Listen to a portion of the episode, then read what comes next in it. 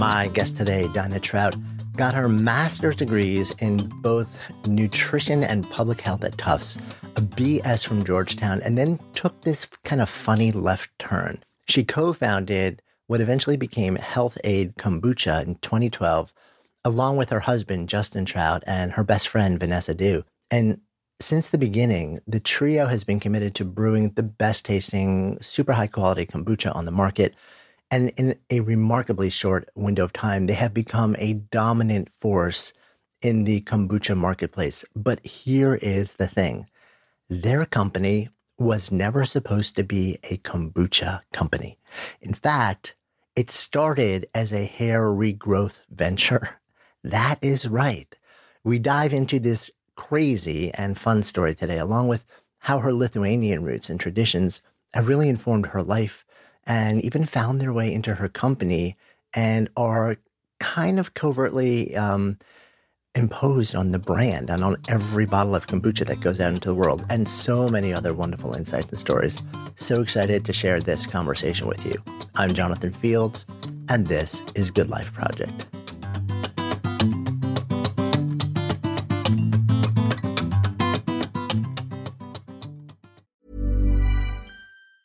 A lot can happen in three years, like a chatbot may be your new best friend. But what won't change? Needing health insurance. United Healthcare Tri Term Medical Plans, underwritten by Golden Rule Insurance Company, offer flexible, budget friendly coverage that lasts nearly three years in some states. Learn more at uh1.com. Mom deserves the best, and there's no better place to shop for Mother's Day than Whole Foods Market. They're your destination for unbeatable savings, from premium gifts to show-stopping flowers and irresistible desserts. Start by saving 33% with Prime on all body care and candles. Then get a 15-stem bunch of tulips for just $9.99 each with Prime. Round out Mom's menu with festive rosé, irresistible berry chantilly cake, and more special treats. Come celebrate Mother's Day at Whole Foods Market. Good Life Project is brought to you by Understood Explains, a podcast that's like a beacon for parents navigating the special education system. Hosted by Juliana Urtubey, a special education expert, this season is all about individualized education plans or IEPs. Juliana breaks down complex topics like how to tell if your child needs an IEP in a way that's easy to grasp. I checked out an episode of Understood Explains about the difference between IEPs and 504 plans, and I was struck by the balance of empathy and practical advice. It's not just about understanding the system, it's about empowering parents and caregivers to advocate for their children, which is just so important. So I've known a number of people who've had to literally scramble to figure out how to advocate for their kids when the system seemed to just make it so hard to get the support that they need and deserve. So if you're a parent navigating this world or even just wondering if it's right for your family, I encourage you to give Understood Explains a listen. Search for Understood Explains in your podcast app. That's Understood Explains. It's like having a roadmap for a journey you didn't expect, making it a little less daunting. I have two sons now. One's only five months, so he's not speaking Yeah. yet. But the other son is four years old, and he is fluent in Lithuanian. I have a Lithuanian nanny. It's a big part of who I am and what I want to keep alive. Yeah, why is this um why is this so important to you? I mean, you're hanging out right now, you're raising a family in Southern California. Could not be different in so many ways. Yeah. Um why does it matter?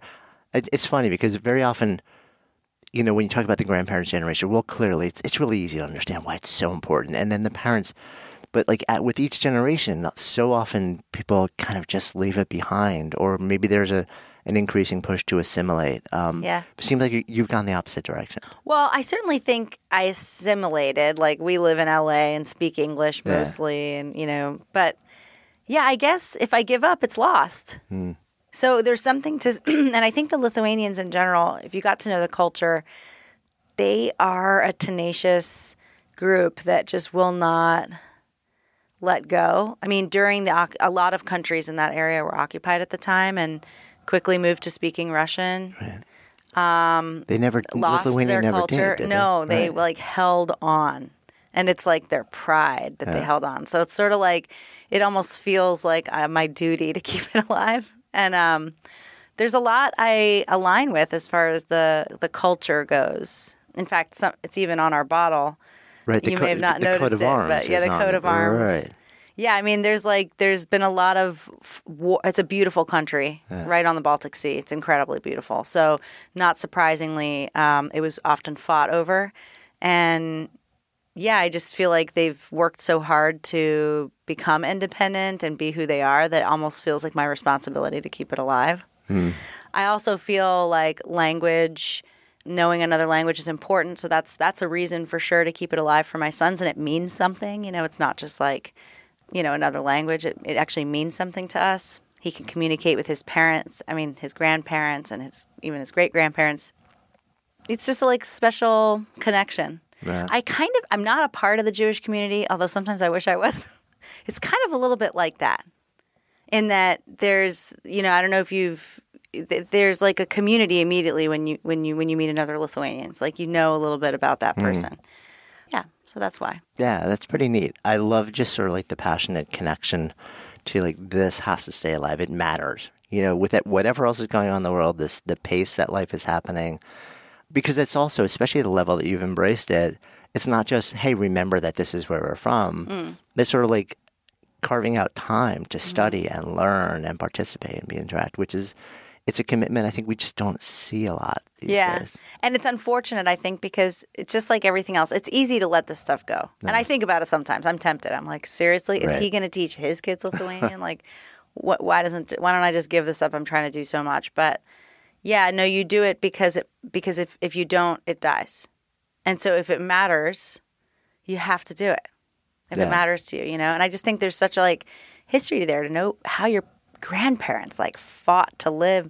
My grand my dad was born in a refugee camp. Like what? Mm. Like that has that story means something a lot more if he speaks Lithuanian. We go to Lithuania and we like talk about that history and culture because it's a part of our DNA. Yeah, hundred percent. Because you also, I mean, w- when you were growing up, um, was that the only language spoken in your house, or, or was Yeah, it like a mix? It was a mix. Yeah, I mean, it was only Lithuanian until we went to school, got it, got it, got it. and then English kind of started. Yeah. What is what is that? I mean, was there much of a a community um, in Calgary? Not in Calgary, but we had communities outside of Calgary. I went to Lithuanian summer camp every Oh, no year in Vermont. So we had our communities. There was a small community in Calgary, but not much. My mom actually started the Lithuanian school and ran it in our basement every Saturday. Oh wow. So, you were the place everyone went. yep, yep. So there was like a group of 10 of us in Calgary, and we did it for until I was 16. I mean, until, so I had moved from Calgary before 16, but I did Lithuanian school till I was 16. So let's see, till I was 13 in Calgary. right. Um, what are you into um, as, as a kid coming? Because I know eventually you end up in college, and it seems like there's a really strong focus on on health and well being and public health. Was that seed planted earlier, or was that something you just kind of like stumbled upon when you hit uh, college and grad school? I think it started before college. I've always had an interest in health. I mean, maybe I always had an interest in science, or at least I could say I was always good at science. But you know, when you're in grade school, I don't know that it was that apparent. Right before college and high school, um, I just, you know, I was, I really liked science and was interested in biology. And um, I had an opportunity to like do a few internships in med- medical schools. And I don't know if you remember that movie, Patch Adams. Yeah, of course, Robin Yeah, Williams. yeah, yeah. So they so right I think around that the made time. so many people want to be doctors. or, Yeah. like, like, like yeah, just GPs. Yeah, so he had like a summer camp or like an internship Right. for um, medically minded high school students. You had to apply. I got in, so I went to that. Like I, I so I kind of already was developing a um, a- an obvious proclivity to the health sciences. Yeah. early on. Was it so? It sound, was med school sort of like the, the path that you That's- thought you were going down? Yeah, I thought I was going to go to med school, even in all, me, even until my very last year of university. Oh no, kidding! Mm-hmm. What happened? I was um, uh, an EMT at Georgetown on the side, like I did it for the Georgetown University Hospital. So I had a lot, a lot of opportunity actually in the hospital with doctors, and I just there was something, and maybe it was the ER in particular, but there was something about it that didn't jive. So two things specifically. One was the doctors were often lamenting to me about the amount of paperwork they did, and that like Which has not improved. yeah. Like healthcare is not what it used to be, Yeah. is what they would say. And you go in to, to heal patients, but you end up doing a ton of paperwork and you only get two minutes with the patient. So I think that I saw a little bit of that reality. And maybe I allowed the ER, you know, representation of that influence me too much because, of course, there's other areas of medicine, but that kind of was a data point. And then I had this experience, um, you know, where we brought a baby in and the baby died. And it was just like they had to move on. The doctors had to move on like very quickly. It was sort of time of death. And then, and I just could not move on. I thought, this is not for me. Uh, um, so you're like 20, 21 at that Yeah. point also. Yeah. Was That was that your first or like up close exposure to death also or no? Probably. Yeah. I mean, my grandmother had died, but she had lived a really long, good life. So, yeah, that was the most. And it was more, it wasn't just the death per se, because they worked really hard to keep the baby alive. It wasn't that. It was just that how quickly they had to move on. And I just, I don't know, there was something about the whole experience of those two things that said, maybe I don't want to be a doctor. And then I had an opportunity at this, at my senior year to do an internship with a woman named Dr. Artemis Simopoulos, who is a really awesome nutritionist, also a doctor. And she coined the term the omega diet, which hmm. you may have heard of. She was one of the first to really understand and study the benefits of omega 3s and fish on diet. And then after that came this, you know, exposure of the Mediterranean diet, which even still today is thought of as the healthiest diet. And so she wrote the Omega Diet, and and she needed an intern for six weeks to help her write her next book, which was called The Good Fat Diet.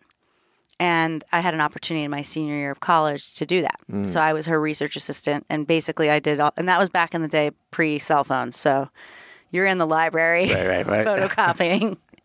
so I did all the research for that book, and um, I just really loved that aspect of health, how food could influence health. And so those things all together made me pivot from going to medical school to going to nutrition school.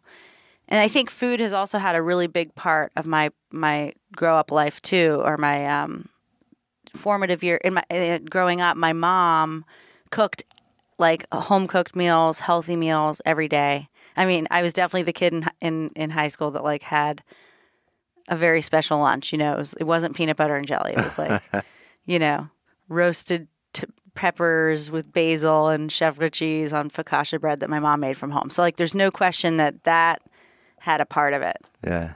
Yeah. At that age, I'm curious. Were you the kid where everyone was like, "Ooh, you know, like what did Daina bring in for lunch today?"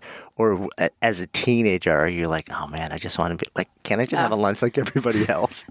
Yeah, I think I wanted a lunch like everybody else because I wanted Doritos and peanut butter and jelly like everybody else. I'm like, God, That's I gotta funny. eat carrots again, but not too much. I actually really liked the food my mom cooked. Uh, mostly, actually, I would just give it away because I had so many friends that showed up with just like a few bucks to buy Mm. stuff out of the vending machine. So I would like share my lunch with them. No, I don't think anybody made fun of me too much. It was I went to an all girls Catholic school too, though. So like it. I don't know, it wasn't really that that type of environment. Thank goodness. Uh, so you have this experience senior year of college. I'm I'm fascinated by, and we've talked about on the podcast here and there, this concept of sliding doors and people just dropping into your life that literally will change the trajectory of everything past that. Um, And and I'm always curious, like you know, like what would have happened if this one person, this one moment, this one project didn't drop in. Do you have a sense that you were still trending in that direction? Do you think like it, that thing literally like had it not happened, you would have been in an entirely different place? You know, I hadn't thought about it until now, but I think that that changed the trajectory. Because even before that, while I had grown up eating good foods, I wasn't like into cooking or anything in college yet. And really, it wasn't until I spent that time researching omega 3s and just learning a lot about nutrition and their real impact on health from her, from Dr. Simopoulos. Yeah, I never really thought about it like that, but I, you know, I went to medical school and it was in medical school that I even further fell in love with food and further got into how it can heal people and having fun with food. I learned how to make kombucha there. I don't think I would have ever learned how to make kombucha if it wasn't for Dr. Simopoulos, which is funny because I'm not even sure she knows what kombucha is. That's too funny. Yeah, I never Um, thought about it like that. I guess I should send her a thanks. and as soon as you said that, a few other people popped up, you know, Right. down the line. Right. We always have those, like the people or the moments or just like the circumstance. We're like, huh, it, life would be profoundly different had not, like, this thing that I, I couldn't have seen coming just happened. Yeah, and it really was a pick of the hat. Like we had the internships you picked from a hat. Oh, no kidding. Yeah. So this wasn't even like you saw this and you chose it and you're like, this is what I want. It was just kind of random. It was random. Yeah, there were internships set up for the class, and you picked out of a hat, and that was the one you got. I mean, they were all health science oriented Yeah. because we were all pre med. But um, yeah, That's amazing. So you then go and um, come out of Georgetown, and this becomes like your primary focus. Go on to pursue. You said med school or master's? I you went on to- directly into Tufts. right. Um, I was actually in a PhD program first. Okay. co- you know, nutritional biochemistry was what I was studying, and it was, you know, the thing about PhD programs in nutrition is they can be anywhere from seven years long to twenty years long, depending on how long it takes for you to do your work. Right. So I really didn't know how long I would be there, but I was there to study nutrition, and I kind of envisioned that I would be a research scientist at that point. So that was the future picture. Like, A little bit. That's the direction I'm going to go in. Yeah.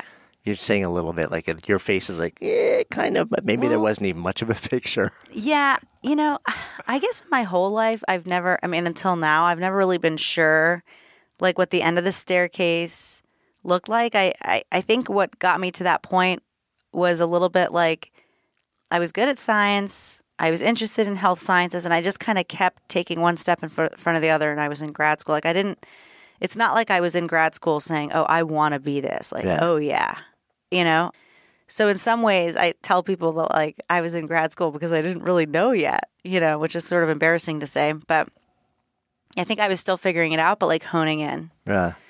Because then it only took me a year to realize, well, that's not what I want to do. I was spending time in the lab, recognizing that's not where my best, hmm.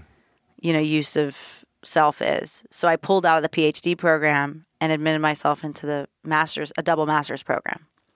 So a master of nutritional biochemistry, which was the PhD version, just minus the dissertation part Right. just the studies of it, and then a master's in public health, which was my attempt to engage with people more because that was the thing missing in the research side. Hmm. I felt like I'm in the room with rats all day. like I'm, I want to talk to people. You know, I got jokes to tell. so I thought, like, okay, public health. That's now. You see how it's kind of all coming together. I'm like Yeah. people and health. Got it. Um, it's interesting also because coming from Canada, you could have stayed in the system there, fantastic education system, but you chose to come to the U.S. system. But in Canada also, you would have been forced to specialize and sort of like, you know, there, it seems like that system, there's a lot more pressure to kind of like choose early, specialize, and stay the path. Where, whereas it, you know the system is different here, and sort of uh, doesn't necessarily encourage, but it's a lot easier, I think, to sort of it may add years to the journey, but it's easier to kind of say, nah, not quite right. Let me try this. Let me try this. I think I did end up having a pretty um, focused path in university because I went to the school. I, I was sort of convinced that I was going to go into health sciences. So I went into the school of nursing and health sciences at Georgetown. So I was already specialized. So I guess I kind of followed that so you kind of route. recreated it here. I guess so. Yeah, because Georgetown has a bunch of schools. There's like the business school. And so I was in the nursing school, which had the health sciences and pre med arm. So a lot of those people fed into nursing or or uh, do, um, medical school. Got it. So you come out of that, you end up stepping into uh, pharmaceutical land. Yeah. So yeah, I met Justin, co-founder in Boston. Right. Who would eventually become your husband. Yep. And he was a musician, like, and I met him because, well, I was really trying to find friends in Boston. I loved everybody in my nutrition school, but I don't know. I was like longing for a non science creative set of friends. And so I got a job as a hostess in a restaurant in Boston, and he was the waiter there. So that's how we met. And um, we, when we, when I was done with graduate school, he was done with Berklee College of Music, and we basically knew that for him to pursue music, it was going to be L.A. or New York. and I just had enough of the cold. so we really did move here for the weather. I guess the weather and the music. That's amazing. So you guys end up touching down in LA. He's sort of like focusing on the music side of Mm-hmm. things. You're you get the full time job at the pharmaceutical company with Mm-hmm. sales, right? Yep. Um, and it sounds like also get kind of like cherry picked pretty quickly and dropped into this leadership experience, which Mm-hmm. Yeah. really opens your eyes Yeah, in a lot of different totally. ways. Tell me more about big, that. that. was another like sort of marquee moment, I think, for me. So I did well on the sales side, and they picked 12 individuals across the country to be what they called change agents. So taking you back to this period of time, this is right when generic medicine is starting to come out. Hmm. And so there was competition for the first time for medicine. And so therefore, you know, growth rates were down for their sales and there was a lot of attrition. So we were having layoffs. Every company was having layoffs like every 6 months. So it became it once was a very secure, steady job Right. where people were like 25, 30 years in the same job now suddenly they're losing their friends. So it, it became a completely different culture. It went from a great culture to a very scared culture. Productivity then went down, dot, dot, dot. So Andrew Witty was the CEO at the time, and I thought he was pretty progressive to think that, um, you know, he could bring some internal change agents to help drive engagement. So he picked his top salespeople to then basically change. Okay, your your your your customer is no longer the doctor. Your customer is now our employee, and your job is to improve their engagement and their love for our company. Interesting that he would pick top salespeople Yeah, for that I know. I thought it's actually really smart. because they're the ones who actually have the ability to influence I think decision so. making and change, I mean, or it behavior worked. change. Yeah. Yeah, it was a really cool opportunity. I mean, it, it was it was the main reason I ended up starting Health-Ade. Like it it was the marquee thing. What What did it teach you or show you, or what skills did it give you, or experiences did you have like that that would make you say that? So, two things. Uh, and just to give you a little background on the job, so I'd, I'd mentioned that our goal was to improve engagement. We each got a geography in the country. So, mine was like the West Coast, basically top to bottom US. And they gave us an unlimited budget. I mean, it wasn't like go spend, but it was sort of like, you know, we don't know here. So, just spend wisely. Here's a credit card. And we're going to track engagement in your geography from the beginning to the end. And just kind of like, there was really no structure so two things that there was 12 of us and we were a bit of a team what i learned was i thrived in the lack of structure and being autonomous and having an un- unlimited budget just like i had no problem with being like got it i got the goal i'm Right, on my I'll way Figure it out. Yeah. Yeah.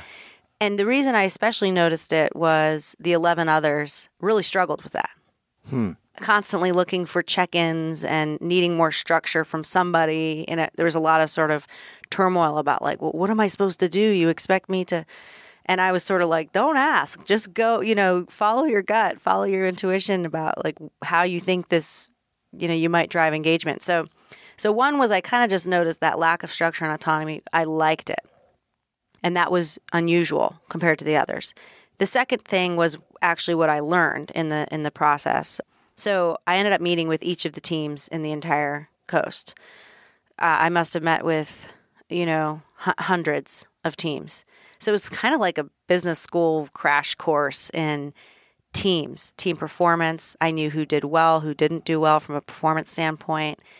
Um, what drove performance, engagement, what type of management affect you know affected what type of team it was so cool and i was just like soaking it all up and then i just felt like i took had so many major takeaways from that experience. Just i understood i felt at least that i understood what drives people to work harder and what inspires people and what type of management and leadership works. And so when I finished that job, I was like, oh, yeah, like I need to go be in a place where I'm leading people, affecting what I'm what I've learned in management and people and and leadership. And at the same time, being in an entirely autonomous place with no structure. Of- right. A lot of free. hmm. Sounds like a startup to me. Like- well, and then also like that internship end, I, I won the award by the way for the for the best uh, most improved engagement, And I went back to my sales job because it was like just a one year thing, Yeah. which was super structured, no autonomy, like very kind of.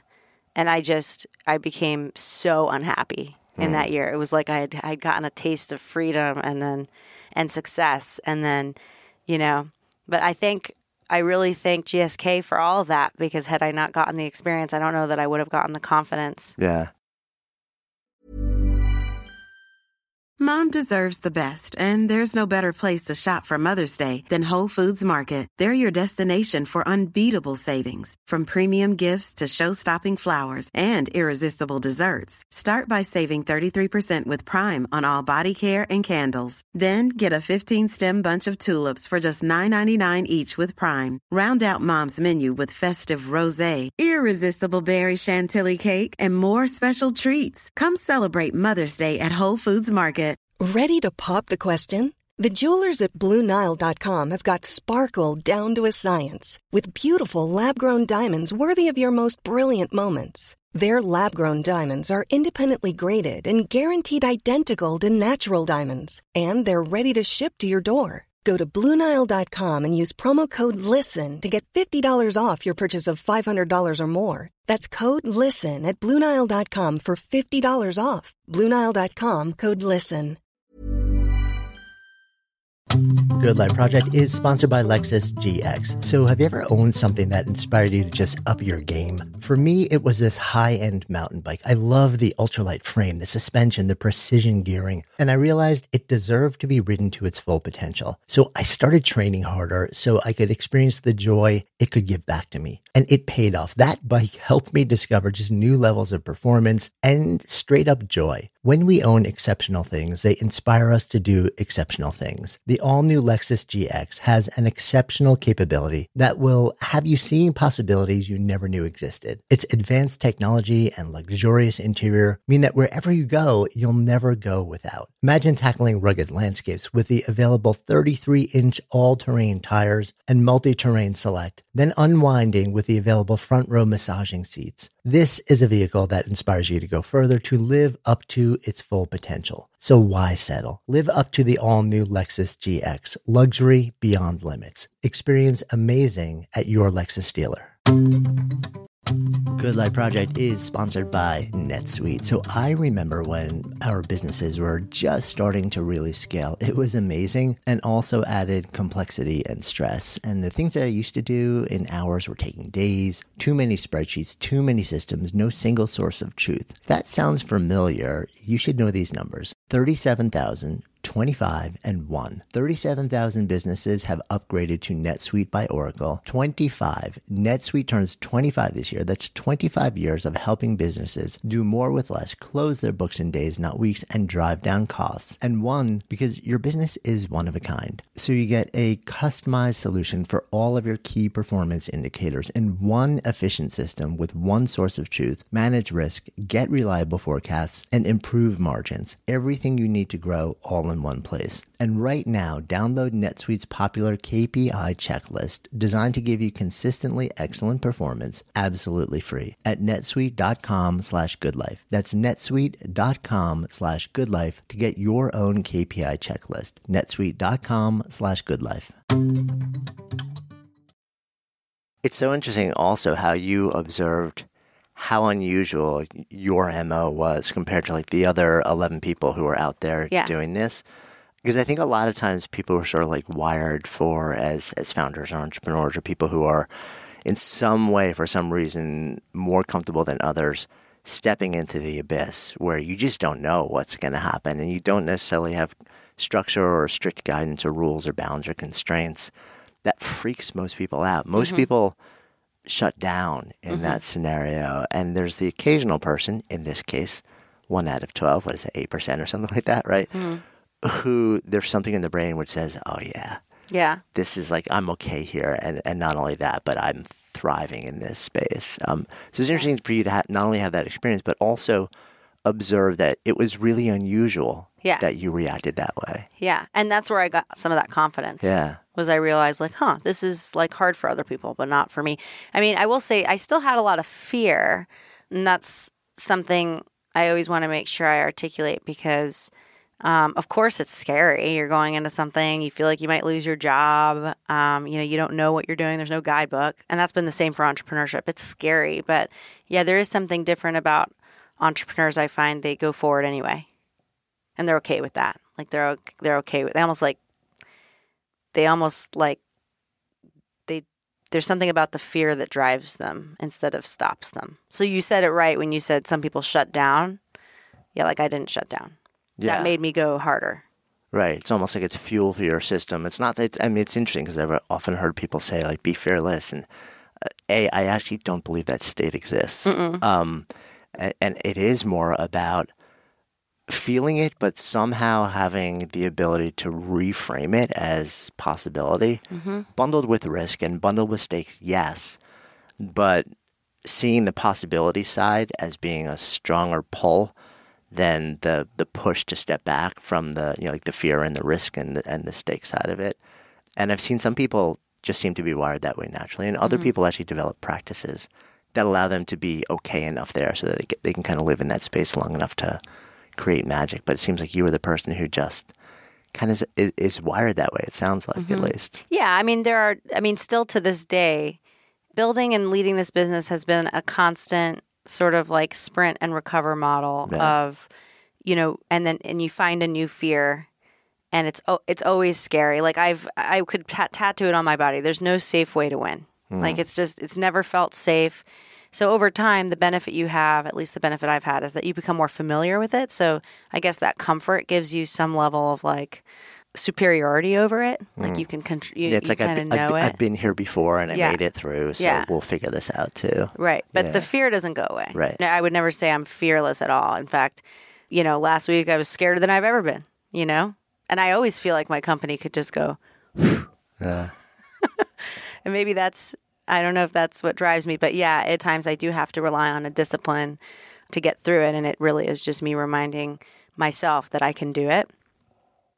And I've done it before. Right. It's sort of like bet on yourself. Yeah.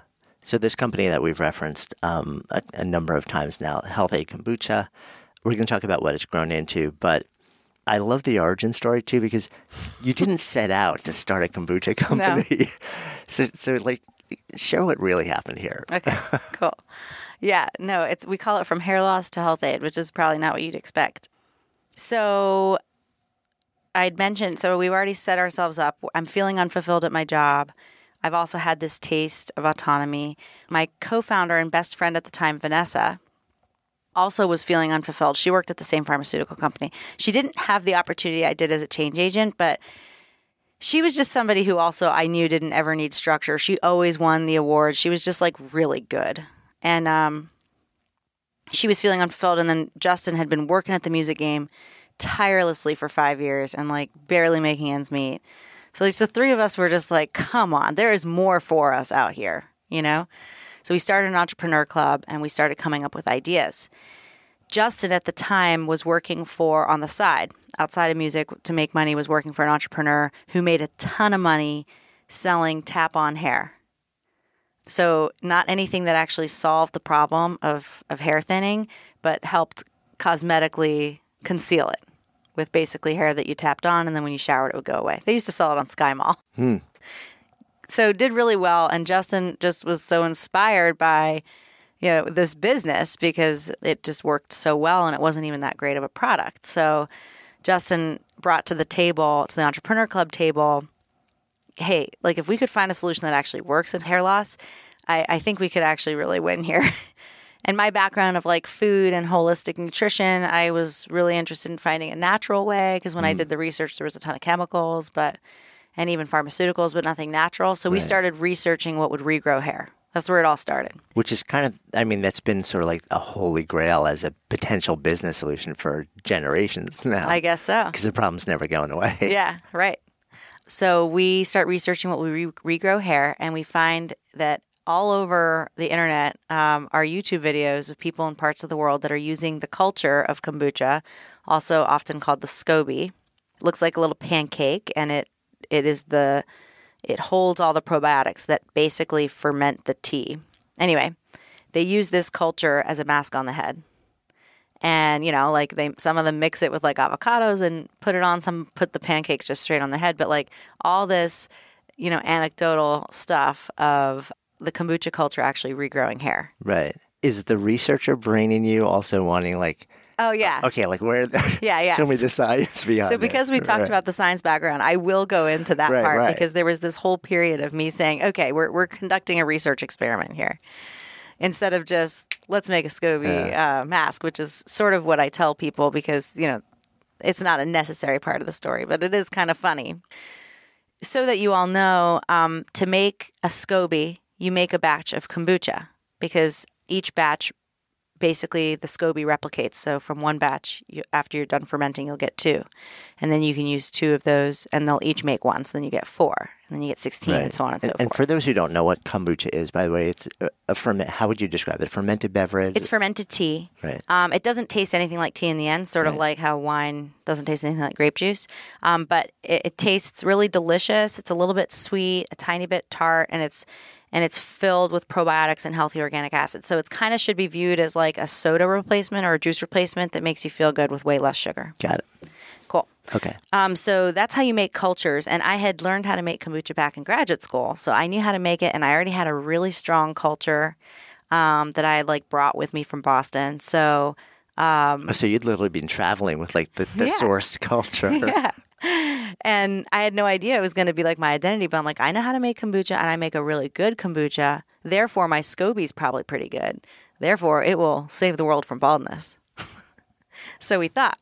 So I'm like, okay, but we're not just going to like start making this thing. We've got to prove that it works. The scientist in me um, got got some stage time. So the next step was to assess Justin's rate of hair loss because his hair was already thinning at 28 pre SCOBY use.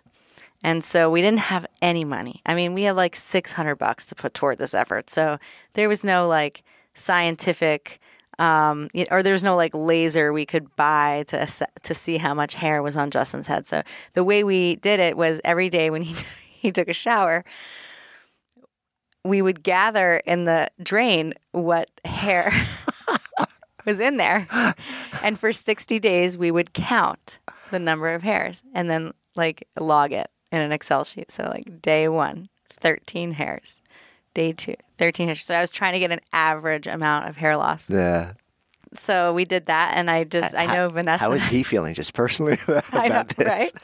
Vanessa and I, we used to do, we would all do the counting. Um, and I just know that that was, that's a memory that we all have, like rolling the hairs up and like writing down the log number. That's the- too funny. So um, we hadn't even got gotten to putting the SCOBY on Justin's head yet. That was the plan. But about 60 days of doing this research project, and we were so hungry to get started. I mean, one thing you should know about Justin, Vanessa, and I is we are like very turbo mode type of people. We're not like patient.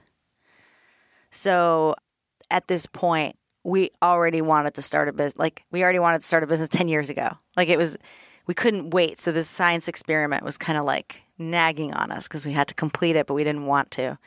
And Vanessa had a friend that worked at a farmer's market. Um, she was like the manager at Brentwood Farmers Market, which, for those of you not in LA, it's one of the biggest farmers markets here. It's all every week, all year round. It's it's a pretty big opportunity to sell there. It's actually like some um, sometimes like a 12 month late wait if there's a ton of people that already sell your type of food or beverage. So it was a big opportunity. And she said, There's a farmer that's out for the summer months. You can have this center spot if you want it to sell your hair loss thing. Because she had known about it from a hmm. you know conversation they had. And so we you know we said yes before we even had put the SCOBY on Justin's head, before we even really created a product. Right. Got locked down the spot. Yeah. So, but we just said, we're going to figure this out. We're not losing this opportunity. So, this was like February, and the spot opened in March. So, we had like six weeks, something like that. It was like middle of March. March 26th was going to be the day, and this was the beginning of February. So, we had like six weeks to get a product. We did not think that was going to be that hard. How hard could it be? We've got the SCOBY. Anyway, we, we, we spent an afternoon trying to mix the SCOBY with avocados, and it was harder than we thought to make like a premium cosmetic product. so Who knew? who knew? Now, one thing you should know is that what, what I had been doing at this time, not just counting Justin's hair in the sink, which was a glamorous job, I had been already preparing for the fact that I was going to need a lot of scobies. So every week I was making as much kombucha as I could in order to cultivate these cultures. And I was Right. putting the cultures aside. The liquid was kind of like this this like annoying byproduct that I would just bottle. I wouldn't throw it out because it was really good and delicious kombucha. But I just bottled it and put it to the side and kind of gave it to my friends when they came over. But it was starting to take over my apartment because I kept making so much kombucha. So at one point, I had like 60 cases in a tiny one bedroom apartment right by the Grove in LA. And I couldn't really get rid of enough. It was like taking over. So anyway, when we realized we couldn't make the hair product, but we had already signed up for the farmers market and we didn't want to lose the opportunity to like make some money and start a business, we we pivoted to selling the kombucha because we had that. Right. And it was good. And it was bottled and it was ready to go. So then we took the next weekend to be like, okay, what's it going to be called? You know, and we came up with Health-Ade, Follow Your Gut, The Anchor, all in a two hour meeting. So all the branding, Yeah. two hours, boom, yeah, done. man. yeah. Pretty cool. Um, and it makes me think a lot about how we can maybe overthink things Yeah. Or take too long to do things. So so this and this is a week out at that point from yes. So two, so two weeks. Two weeks two- I would say right. two weeks before the farmers market, because then we had to like print the labels and scotch tape Right, them on, of course, because we're not going to pay for a real label. Of course not. Um, Yeah, and so we we but we didn't expect much. We thought the summer would um, we would learn about like business. We would sell some kombucha. Like even to us at that point, it wasn't going to be the thing. We we thought we would whatever money we made, we would put toward a laser machine that was going to count Justin's hair. Like that's that's what our mindset was. Got it. So there wasn't a ton of pressure. and you already had the product made. It wasn't like you had to spend money Um, Yes. now at that point to make Yes. it. This was And the was annoying good. byproduct of what the real business was going to be. Yeah. And it would help clean out your apartment. Yes. and I knew it was a good kombucha. I mean, the reason we hadn't thought about selling the kombucha was kombucha was already for sale at this point everywhere. You could Right. get the guy who was the market leader, um, you could buy him at the, you know, convenience store at this point. So This I was, was sort of like, gee- 2012? Yeah, 2012. Right, yeah. So to us, we were like, we're not going to beat him. He's like the Goliath. We don't know anything about beverage, but okay. So we did the farmers market and it just blew us away. So two things we learned here, a little bit similar to that leadership experience. That one was about how we're different, and then the other was actually the lesson. But so the first was we we learned how much we love to sell and just love business, and we were really good at uh, just naturally tenacious, I would say. We started uh, in the farmers market with a bunch of other companies similar to ours. One was like a cool chocolate company, another cookie company. We all became kind of friends, all trying to start a brand from scratch. And we just grew way faster than them. And it wasn't because it just happened like that. We just would not let it do anything but that. So we're those types of people. And I think that's a part of it. Um, a part of our success, at least, has been that we just didn't let it fail. So, like the first farmers market, you know, we wanted to beat the 10 o'clock sales from last market. So I had Vanessa at the front, Justin at the back. Like we didn't let one person walk by without trying kombucha. It was like, you, you haven't tried it yet. Come on over, you know? So there was that piece that we kind of learned, oh, okay, we're like, we like are good at this. And then the second piece was people couldn't seem to get enough of our kombucha. It was like a line down the, the, the, the in the farmer's market, like literally from when it opened to when it ended. It was like a hmm. complete buzz. And so we finished the summer being like, why would we leave this? This is, there's something here. So you're doing it pretty much every week. For Yeah, the summer so we still had our jobs. Right. So we still had our jobs. It was nights and weekends. Right. And are, you- are uh, and you're showing up every week and the, the same experience, like it's just selling out and selling out and selling yeah. out. Like we were sold Right, out so by the, 11. the market is telling you green light, like go. Yes, Yeah. we want. yeah. So we went from one market to three markets. By the end of that summer, we were Oh, no in three markets. Yeah. And so each of us was running a market. And uh, same thing in each of the markets. Like we were in Larchmont, Calabasas, and Brentwood. Are you still thinking at that point that well, this is cool and all, but hair loss is still like the ultimate jam? Or by the end of the summer, had you kind of said, "Oh, there's something else happening here"? Yeah, I would say even even a month or two. Like once we went from one market to two and the, had the same experience in the second, I think we all kind of realized there was something here. Right. It's not a fluke. Yeah. So where where do you go from there? Because you're all you still got to pay the rent. You know, you're you're working full time jobs. Mm-hmm. Um, and also, I mean, you love this thing. You've got a great product that's working. And also, which is kind of an interesting dynamic, it's you, your husband, and your best friend, which does not always make for the for the best sort of dynamic in Yeah. in a new company, let alone sort of like a a, a really fast growing company. Yep. Yep, there's that whole angle. But I mean, just to to touch on the first part, like yeah, we needed our jobs for the money. Um, but luckily, at least Vanessa and I were in a sales job where we had a lot of autonomy over our time. So what started to happen though was we were doing a crappier job at our job. Like our numbers were going down because I was spending more and more time doing Health-Ade. And at the end, toward the end of the year, right around October, um, we'd continued in the farmers markets. We were still doing this whole thing, but it was to the point that we were working until like one in the morning every night and getting up at four in the morning every morning. I mean, it was just like a real grind. And it was wearing us out, and we were like maxed out. So we got to a point in October where we said, What are we doing? Like, we can't keep doing this. So, and we all knew that Health-Ade had something, and it, we weren't going to really see that potential if we didn't really give it a shot.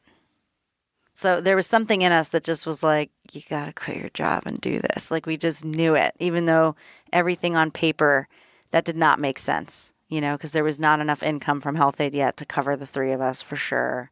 We didn't have enough savings. There was no security. Farmers market's just one thing in the bubble of LA. Like, are we really going to succeed outside of that? So everybody was sort of like, keep keep doing this, test it first. But I guess we're a little bit rebellious, and we decided the three of us that we were all going to quit our jobs in December. And January one, we were going to be all in. Did you set sort of like a drop dead date also, or like if we don't hit X by this particular date and time, whether it's sales or revenue or money, whatever it is, you know, we'll go all in until here. But if we don't hit this certain thing by this time, like we're, we something's got to change. We got to go back to our jobs. I think it that would have been a smart thing to do, but we we no, we were just like just we're like, doing. "This is we, it, we're we had in." no uh, any. There's nothing else in our mind except we were going to succeed at this. Yeah. But it, I wouldn't call it confidence. It was almost naivete. Like it wasn't confidence. I wasn't like so sure we would win. It was more like my life depends on it or something. I can't quite explain it very well. Every time I try, I feel like it, I don't quite hit it, but it almost felt like I had no other choice. Like it was like being done to me. Like, and I, I've heard other entrepreneurs say that too. Like, you become an entrepreneur because you have no choice. Like, and and there really was this calling of just like this is what we're gonna do now, and it doesn't make sense, but we're gonna do it. And like, I didn't have money to pay the rent. Like, I had only money to pay the rent for a couple months, I think, saved up. So like, you know, we weren't thinking long term. It was just like we're gonna do this, and Right. it's gonna work out somehow. So I just trust in the universe or in our efforts and, Yeah. and basically everything. Because pretty, I, either right around there pretty soon after, also, you also end up getting evicted. Oh yeah, So, Yeah. so it's like all of a sudden, not only the place you live, but the quote factory, Mm-hmm. you know, kind of ceases to exist in all of this. yeah, yeah. That was a scary time. So actually, that was after we um, quit our jobs. That was like a good four or five months after. So essentially, what happened when we quit, and I would say this is a marquee moment for Health-Ade. Um, so an important, a really important moment for us was when we quit our jobs because now where we were before spending split time doing it, we now were spending all of our time doing it, and because there was no other income coming in, it was like we were starting to think smarter about it. Like, how do we really drive revenues to just you know pay our bills? And so it was then that we hired independent sales reps. We literally put a put an ad on Craigslist. You know, anybody want to sell kombucha for free? for free kombucha in exchange. Oh, and by the way, if you open an account and as soon as they start paying for kombucha, we'll give you 10% of that check. We had a, a good 20 people interested that showed up and we trained them. I remember in March, uh, the Mar- March, one year after we had sold our first bottle at Brentwood, we had our first uh, you know, training with these 20 folks. And a lot of them were like yoga instructors that had some time or actors with, you know, time and just loved kombucha. and they joined us. And what's kind of cool is from that first meeting, we still have one of our employees today, and she's like moved up pretty far up the company. She's a senior director now and runs all of our natural accounts. But anyway, so her name's Megan. She started as a yoga instructor in that first class.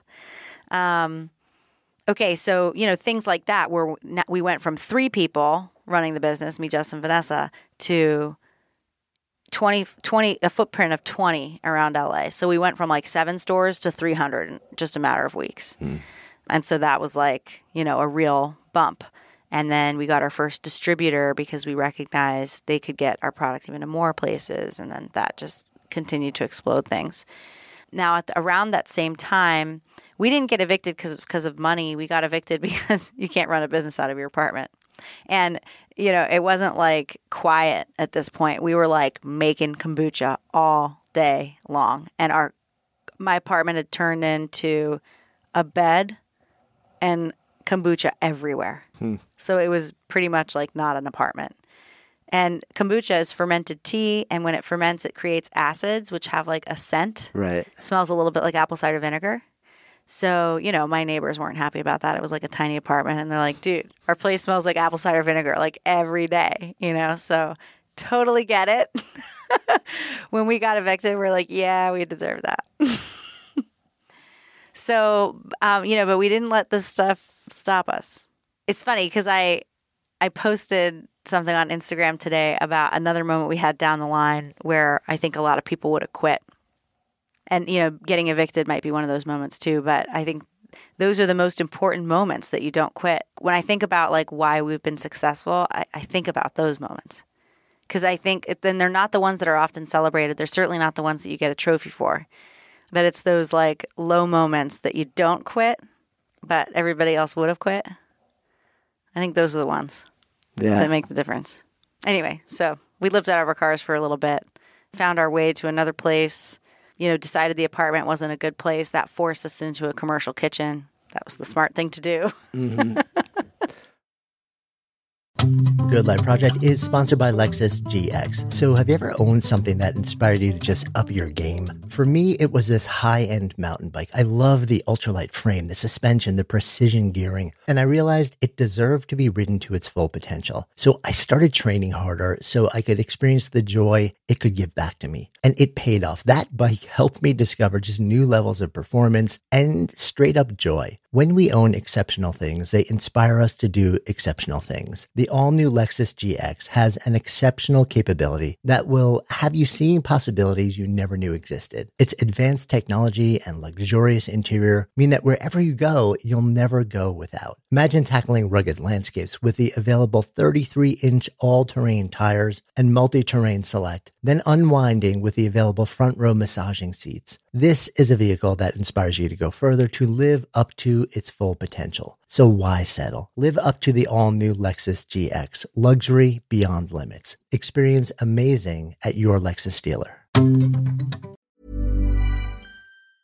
Mom deserves the best, and there's no better place to shop for Mother's Day than Whole Foods Market. They're your destination for unbeatable savings, from premium gifts to show-stopping flowers and irresistible desserts. Start by saving 33% with Prime on all body care and candles. Then get a 15-stem bunch of tulips for just $9.99 each with Prime. Round out Mom's menu with festive rosé, irresistible berry chantilly cake, and more special treats. Come celebrate Mother's Day at Whole Foods Market. Hi, I'm Daniel, founder of Pretty Litter. Did you know cats tend to hide symptoms of sickness and pain? I learned this the hard way after losing my cat, Gingy. So I created Pretty Litter, a health monitoring litter that helps detect early signs of illness by changing colors, saving you money and potentially your cat's life. Pretty Litter is veterinarian developed, and it's the easiest way to keep tabs on your fur baby's health right at home. Go to prettylitter.com and use code ACAST for 20% off your first order and a free cat toy. Terms and conditions apply. See site for details. Mom deserves the best, and there's no better place to shop for Mother's Day than Whole Foods Market. They're your destination for unbeatable savings, from premium gifts to show-stopping flowers and irresistible desserts. Start by saving 33% with Prime on all body care and candles. Then get a 15-stem bunch of tulips for just $9.99 each with Prime. Round out Mom's menu with festive rosé, irresistible berry chantilly cake, and more special treats. Come celebrate Mother's Day at Whole Foods Market. What was the? So that was one of those, um, like bringing you to your knees and like, are you in or are you out moments. What was the other one that you shared? You just Oh, there have been so many, but the one I was that I posted about today was um, one. Um, it was 2014, so another year after that, we invested our first time in, um, I guess, sponsoring. Although really, it was just selling at a music festival, Treasure Island Music Festival in San Francisco. We were starting to st- sell in stores there, so we wanted to quote unquote like launch the city. And we were spending ten thousand dollars to be a part of this festival, which was a lot of money for us at that time. Just to give you a sense, like when Heineken or something sponsors a concert, I mean, they're probably spending millions, um, certainly hundreds of thousands. So ten thousand was nothing compared to that, but it was a lot to us. Right. So okay, so we're going to go. So Justin and I fill up a 28 foot refrigerated truck that we rent, and we're going to go out there and like sell these concert goers um, our brand. And driving up the five, um, Justin flips the truck. We totally should have died. I mean, it was a bad accident. And I think most people would have probably called it in that day. But we were like so determined. And this was like $10,000 we had already spent, you know? It was like, so we just sort of ignored our dislocated jaws and bruises and like just, we somehow in the middle of the five, and we had to unpack the truck ourselves, salvage whatever we could. Nobody would help us because, uh, I don't know, insurance reasons. They brought us another 28 foot refrigerated truck. We unpacked this one, whatever was salvageable, packed it back. But like, I'm sore. I'd just gotten in like a life threatening Right. accident. So I'm like bleeding, packing this truck. Then we drive, and I'm like crying the whole way because we're driving 35 miles an hour because I'm so scared to go fast because we just, you know, the truck breaks down an hour later. We have to do it again, unpack, repack. And we get there and we freaking sell the whole weekend. Um, luckily, I had a team that was there uh, to join us. And so it was like we weren't unsupported there. But I mean, I just remember selling at Treasure Island Music Festival being like, something's not right with my brain. it's like buzzing. oh, possible concussion. And uh, you know, I just I look back at that moment and I'm like, gosh, I think a lot of people would have phoned it in. I think they would have not gone to Treasure Island Music Festival, but we did. I don't know. It's I think it's things like that. You don't get a trophy for that. yeah, most people don't even know that it happened. Yeah, of course. Right. It's the internal stuff that just sort of like trips Yeah. you up and you have to sort of like figure out. Yeah, it's like you, you just keep going anyway. The other thing that occurs to me is that in the beginning, it's kind of like you, you talked about your naivete was one of the things that, and, and you weren't naive from a business standpoint, but I wonder if part of what you were reflecting on is the fact that the space you were going into, which, you know, is kombucha, but it's also the bigger space of CPG, consumer packaged goods, mm-hmm. Is known as being a kind of a brutal place Yeah. to start any kind of business, um, in part because there's so many relationships that you have to have to have people carry your stuff, but also it's a business which is massively overcrowded and requires a huge amount of capital because you've always got to be ahead with the inventory that you're selling. You've always got to be carrying so much cash in the form of product that that eliminates so many people so early in the game, even when they've they've got a concept or an idea and they're like, this is good, people want it, and then they realize they actually they mm-hmm. massively misunderstood like the business side of it and end up just crashing and burning because there's they hit a massive cash flow crunch. And you went into this and it sounds like to a certain extent not knowing that maybe that was what To a full like was extent. okay. yeah, to a full. The only thing I was experienced in in business was the leadership piece. Everything else, uh, completely oblivious to. Certainly everything you just discussed. But I'm so happy I didn't know. yeah. Yeah. Because you probably would have just said, mm, nah, too much. Yeah. I mean, I wouldn't have even probably, I mean, because we didn't have any money. So, um, and then the only thing I'll add to that too is we manufacture our kombucha, and I didn't know any of the realities of manufacturing either. You know, like if I gave that girl from eight years ago a brewery tour of my brewery today, she would have quit. She's like, "There's, I have no idea how to build that. No way. Like uh, that's not even in my immediate. Like I, there's no way I could figure that out. But you know, that's been an important lesson in entrepreneurship too. Is you don't have to know what's eight years ahead. You just have to know two steps ahead, which is always available to you. By the way, you always see, you know, what's two, three, four steps ahead. You can see your options. You don't have to know. Like that will come. You know. I'm really happy I didn't see that brewery. I'm really happy I didn't know how hard it would be. That manufacturing has all odds against you. That consumer packaged goods is all odds against you. Yeah, I, I mean, it's it's interesting how much sometimes, you know, we want to research and know everything that we can possibly know, and sometimes it's the fact that we can't know uh, just enough that allows us to keep stepping forward. Mm-hmm. um, it's a really fine line, I think, mm-hmm. you know, between a certain amount of ignorance and a certain amount of knowledge and then a willingness to just like you know like keep going keep going keep going and i think what you said also is really powerful in that we hear so many times that you know how are you going to get there if you don't have a picture of where there is and um, you should make it as clear and vivid as possible and sometimes we can do that but the truth is in the world of entrepreneurship anytime you're doing something genuinely new or different you can define the qualities of what you maybe want it to become, but with clarity, the specifics is almost impossible. Mm-hmm. Certainly, how you're going to get there is impossible. Yeah. I mean, I guess we always had, when I think about that, I remember the three of us had the same vision always, and it was a little bit of a grandiose vision, yeah. um, one that probably many would say, oh, come on, give me a break. You know, what do you think, you Coke? Because we used to say, oh, we're going to be in every fridge in America in like two years. Like, that's what we thought.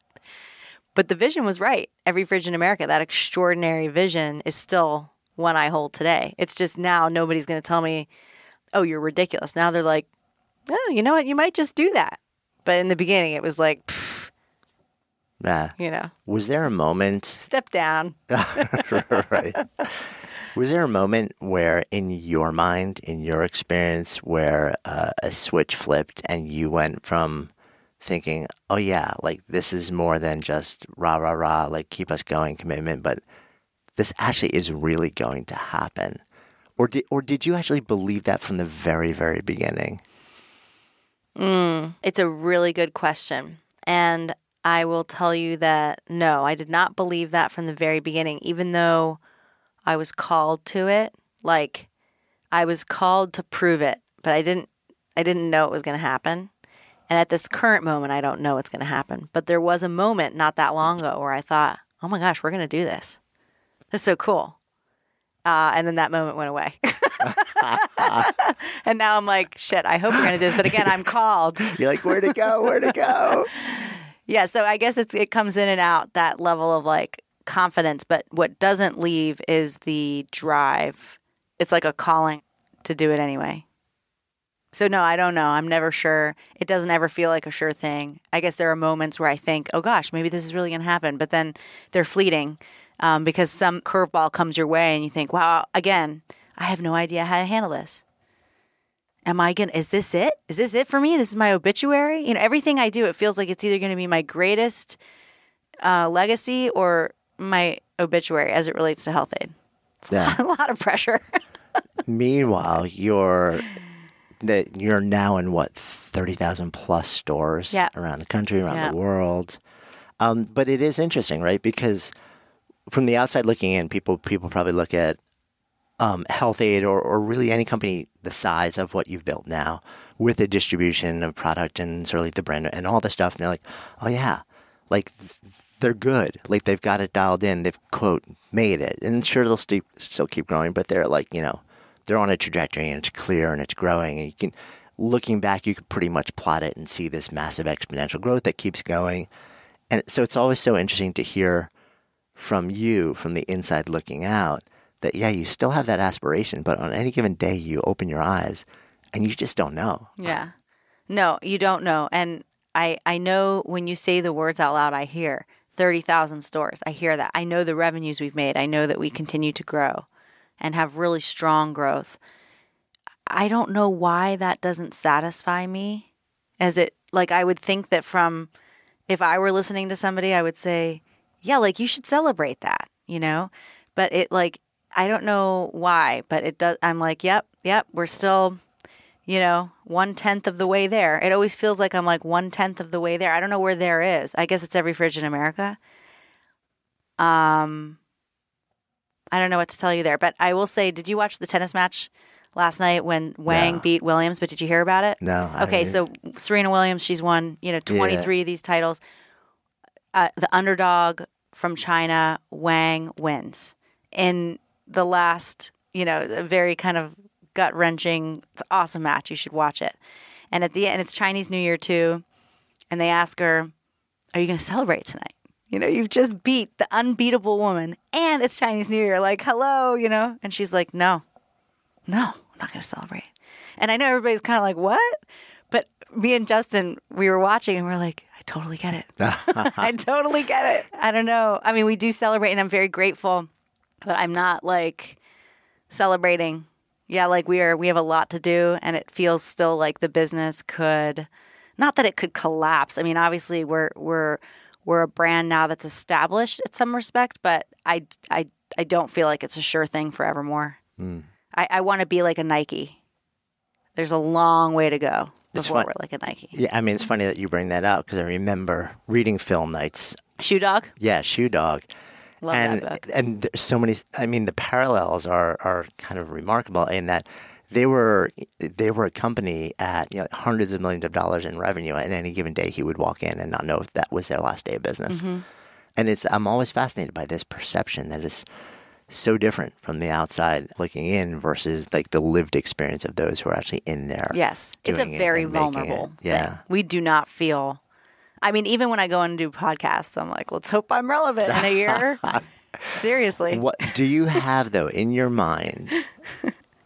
What do you like? Is is there something that you like? Even maybe not utter publicly, but where like is there some clarity around like what is success or what is enough in this context? Yeah, I mean, for Health-Ade, it really is every fridge in America. I think that, like, I keep saying that, and that feels right. Personally, I'm not doing it for any kind of fame. For me, like, I think I I can. There will be a level of fear removed. Let's put it that way. If I have acquired enough of a um, bag of rocks, so to speak, that like nobody can ever take it from me. like when Justin and I bought our house, that was like a really important moment. I'm like, nobody can take this house from mm-hmm. me. It's mine. It's worth what it is. And like, it's mine, you know? Because right now, all my money is still tied up in the equity of the company. Really? So I guess personally, there's a piece of it that like when I have something that people can't take from me, I will feel like I, I can protect my family more. So there's that personal side of like immediate success. But I'm sure once that comes, or if that comes, there'll be the next level of success um, defined. But right now, that's the personal one. And then on Health-Ade, it's still like, how do we get more consumers to understand this is better for them than the soda they're drinking? And there's so many. I mean, it's like 2.6% of people have ever tried Health Aid. That's it. Ever. So that's like that's like the good news, bad news story. Yeah. Yeah. It's like yeah. okay, so it's a small number, and look at the universe of people out there Yeah. who like we still can you know like make Yeah. a difference for. Yeah. Yeah. Um, that's awesome. Yeah, I, and- and part of the backdrop to this whole thing also is, you know, it's like the three of you working together, um, best friend, um, partner in life, now a parent also of a couple of young kids. I I remember starting a company when I was much more recently married and had a three month old baby. So it's a, like you're starting two babies at once. Um, and hard. and you know, I'm I'm fascinated also by how people navigate that, sort of like navigate the personal relationship, navigate the parenting relationship, and navigate what is effectively another like marriage and family um, in the context of the business, and a sense of feeling like you're doing justice to all of them at any given time. And I sometimes wonder if that's even if that's a possible aspiration. Mm. I know I've struggled with it, and so many people I know who have founded things have, um, Mm-hmm. and never found a sort of like a really easy answer or a solid ground or like, oh, this is the way through. Yeah, that is a struggle. It's a challenge, and um, I will say though it's gotten better. Um, and there are specific things I think that I've done to help it get there. So I will just comment on the first thing. I would agree. I don't think at any given time I feel those are balanced, probably ever. But if you were to expand that snapshot instead of one moment of time, like in a month, have I been a good mom?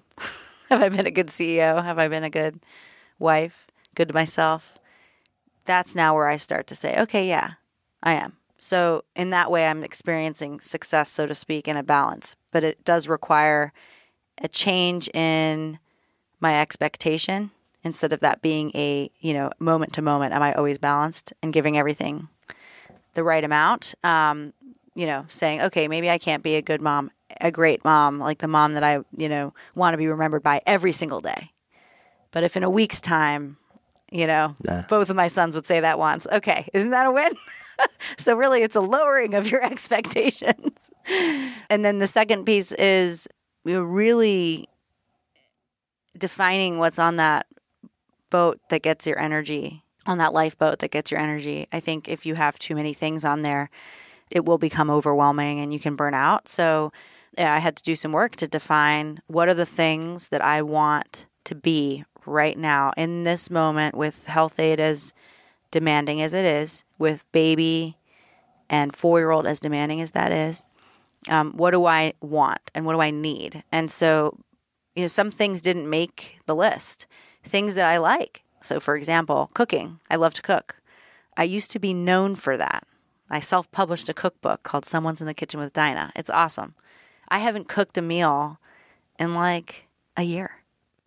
So I had to remove things uh, even that I like, but they just weren't as important to me as the other things. So I picked essentially the things that I really want to be. So for me, it's I, I need to be a good mom. I need to feel like I'm a good mom. Of course, I want to be a great CEO and I have my career aspirations. I want to be good to myself enough that I can be myself and be my happy self. And then I want to be a good wife. Those are like the four things. And so I now, once I've defined that and kind of kicked everything else off, it's manageable.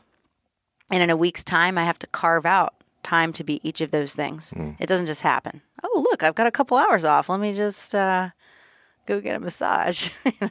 so I carve it out, and so that in a week's time, I do feel like I can say yes. I hit these these points, and so when I look when I expand that period even longer, and I look at like the last month or the last three months or the last year, I'm really proud of that. But it took work. You had to like carve it in. And you mentioned the husband best friend thing you know, we spend a lot of time together at work, obviously because um, we work together, but that's not husband wife time. Yeah, so carving, being really disciplined to carve that in. But listen, that took like six years of work figuring that out. I feel like I'm only now at a place where we get that we have to carve out that time. Yeah, I think it's one of those concepts. I work with my wife also. She's uh, sort of in the business with us, and um, same thing. It's just being together all day, every day in the context of the business is not the same thing Yeah. as being together, No. you know, like in the context of your personal relationships. So It's worse. Come it's, on. it's it's it's it, and I so agree. I mean, so much of this is about being intentional, Yeah. right? It's about saying, okay, so let me understand what really matters to me. Mm-hmm. And let me be really intentional about what I say yes and no to, because it's not just gonna happen. Mm-hmm. No. Yeah. And so you say no to things sometimes you want to say yes to, but it's not it's not on your top 4. You know, it's not in my four buckets. I don't do it right now. Yeah, love that. So as we sit here coming full circle in this container of the Good Life Project, if I offer up the phrase to live a good life, what comes up? Ah, what came up was right now, which is pretty cool. To live a good life, I think you got to feed what you love in exactly the way we just talked about, you know, just identifying the things you love and you want to be remembered by and making sure you feed those. Not every day, but like in a week or a month. Uh, you're going to feel like you live a good life.